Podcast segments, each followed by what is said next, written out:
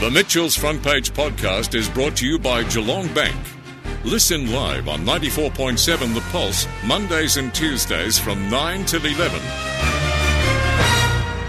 I believe the Deputy Mayor is on the line now. Trent Sullivan, good morning.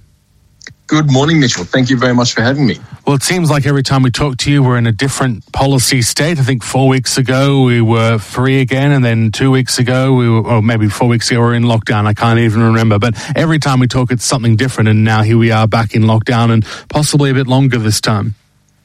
I was thinking the very same thing this morning, Mitchell. I'm going to have to go over the same topics again, but they're always slightly different. Now, obviously, it's incredibly disappointing that regional Victoria is back into lockdown so soon after we were released last time. We are hoping, though, that with another dedicated effort from the community, restrictions will be lifted on September the 2nd. But it's still been an incredibly rough time for businesses and workers alike who have all been impacted. You know, businesses haven't had the chance to recover from the past rolling lockdowns. So this is a fantastic opportunity to keep supporting your local cafe or restaurant by buying takeaway food, which we can still do. And unfortunately, we can't shop locally too much in person, really, but most people are online these days, so please support your local proprietors.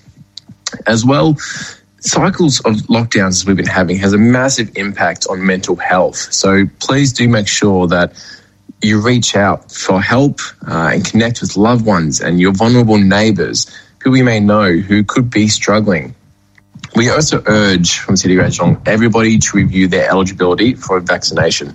Speak to your GP if necessary and book in for a shot as soon as you can. We've seen great uptake across our region, uh, with the Geelong area being one of the most highly vaccinated rates in all of Victoria. We'd like to keep that good work going. Because, I said, the best hope to avoid future lockdowns is for a significant increase in people getting vaccinated. That's what we've seen come out of National Cabinet. That's the rules we're operating under. Uh, from the City of Greater Geelong, though, our COVID 19 financial hardship policy remains in place for those who need it. And anybody wishing to discuss their options under this policy are invited to call 5272 5272 or email hardship at geelongcity.vic.gov.au. Now, in terms of uh, some of the works being done during this time, apparently there's some works being done in West Fyans Street to remove bluestone curbing, and some people apparently are saying we don't like that because we like the bluestone curbing. Is that right? And uh, if it is, why is the bluestone curbing being removed? Now, there certainly are works going on in West Fyans Street, which is managed by the city. The team will be renewing the curbing and channeling to make sure that the stormwater drains work effectively and efficiently in this area. Now, it's not heritage listed in this area here for the drainage, so there's no requirement for full bluestone, bluestone drainage, but the city will be constructing bluestone edging to give the drains a heritage look and using coloured concrete as the drain base. So the concrete is very effective at reducing stormwater runoff to properties as the base level, but there will still be bluestone edging on it to re- remain that, that classic Geelong feel that we all very much enjoy. Now, these works will help reduce the risk of flooding, and all residents have been notified.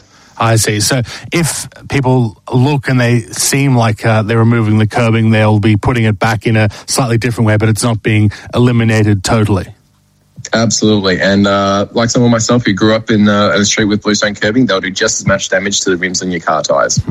Uh, fixing the waterfront promenade, there's been a bit of talk about this in a few articles in the paper about this. Um, what are the plans there? Because uh, I've been around there. It does seem like there are a few areas that do need a bit of love. Mm, absolutely. No, we, we were battered by some incredible weather over the last month, which unfortunately did do some damage to our, our famous promenade. This is actually quite timely, though, as the City of is in the middle of a massive facelift for this area. There's quite a lot of money budgeted for this financial year that we're currently in to facelift, repaint, restore many aspects of what is our major destination for the waterfront, really. You know, it's, it's an iconic, you know, everyone is familiar with the promenade.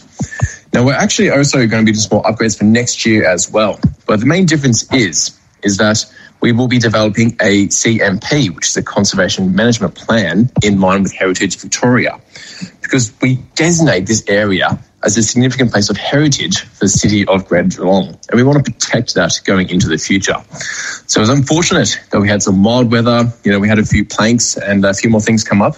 They're already in the process of getting fixed, and there's greater work done to protect this asset into the future. Dogs on beaches, it continues to be a hot topic, it would seem, particularly down in your ward on the Bellarine and around Ocean Grove Beach. What are the latest uh, rule changes and trials there? Absolutely. Um, across region Victoria, everybody loves their dogs, um, and mostly, I believe, as well, down in regional towns uh, next to the water. We all love taking our dogs for a walk outside. We love engaging in that coastal lifestyle. Now, a two year trial is currently underway at the Ocean Grove main beach, which is in response to feedback about the need for an area of the beach to be dog free all year round.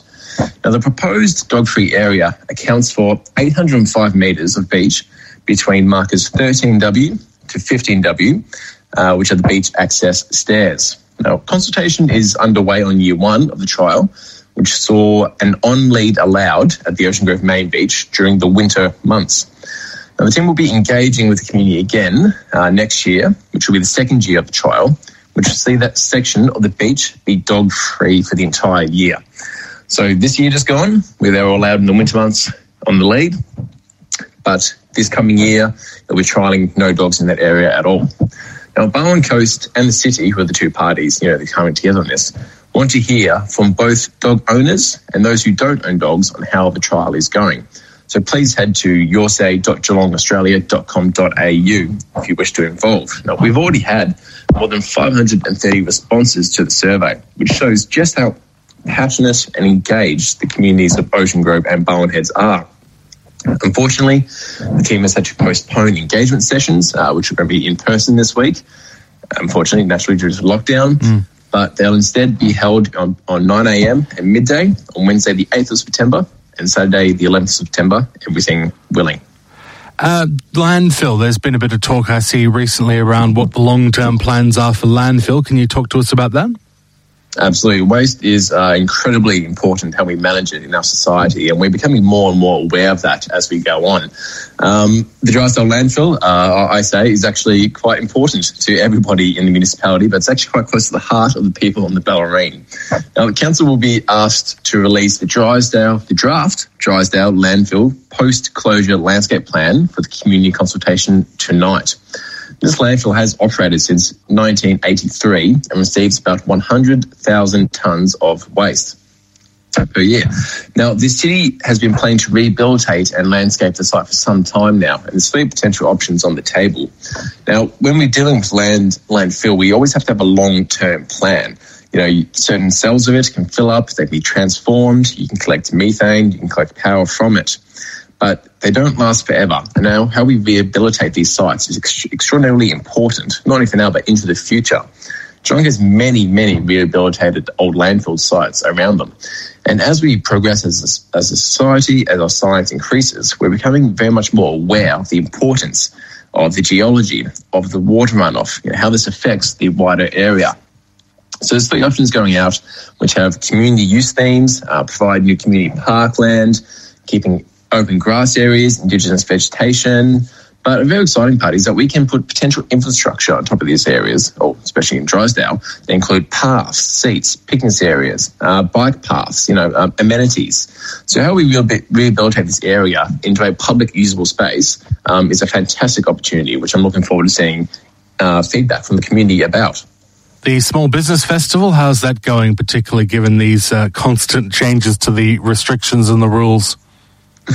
yes, well, the Geelong Small Business Festival is one of our largest festivals in Geelong. And the team have done great work over the last two years because unfortunately we've had to transition it to an online model.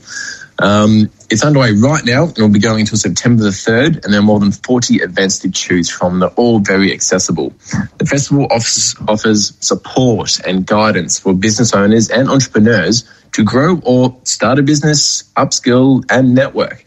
Now, there are plenty of free and low cost events that you can choose to attend to if you like. And they cover ranges of topics, including marketing, cash flow, uh, dealing with imposter syndrome, all the way to mental well being, the toll it can take.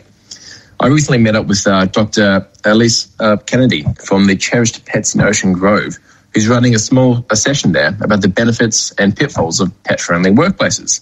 So there really is something in there for everybody.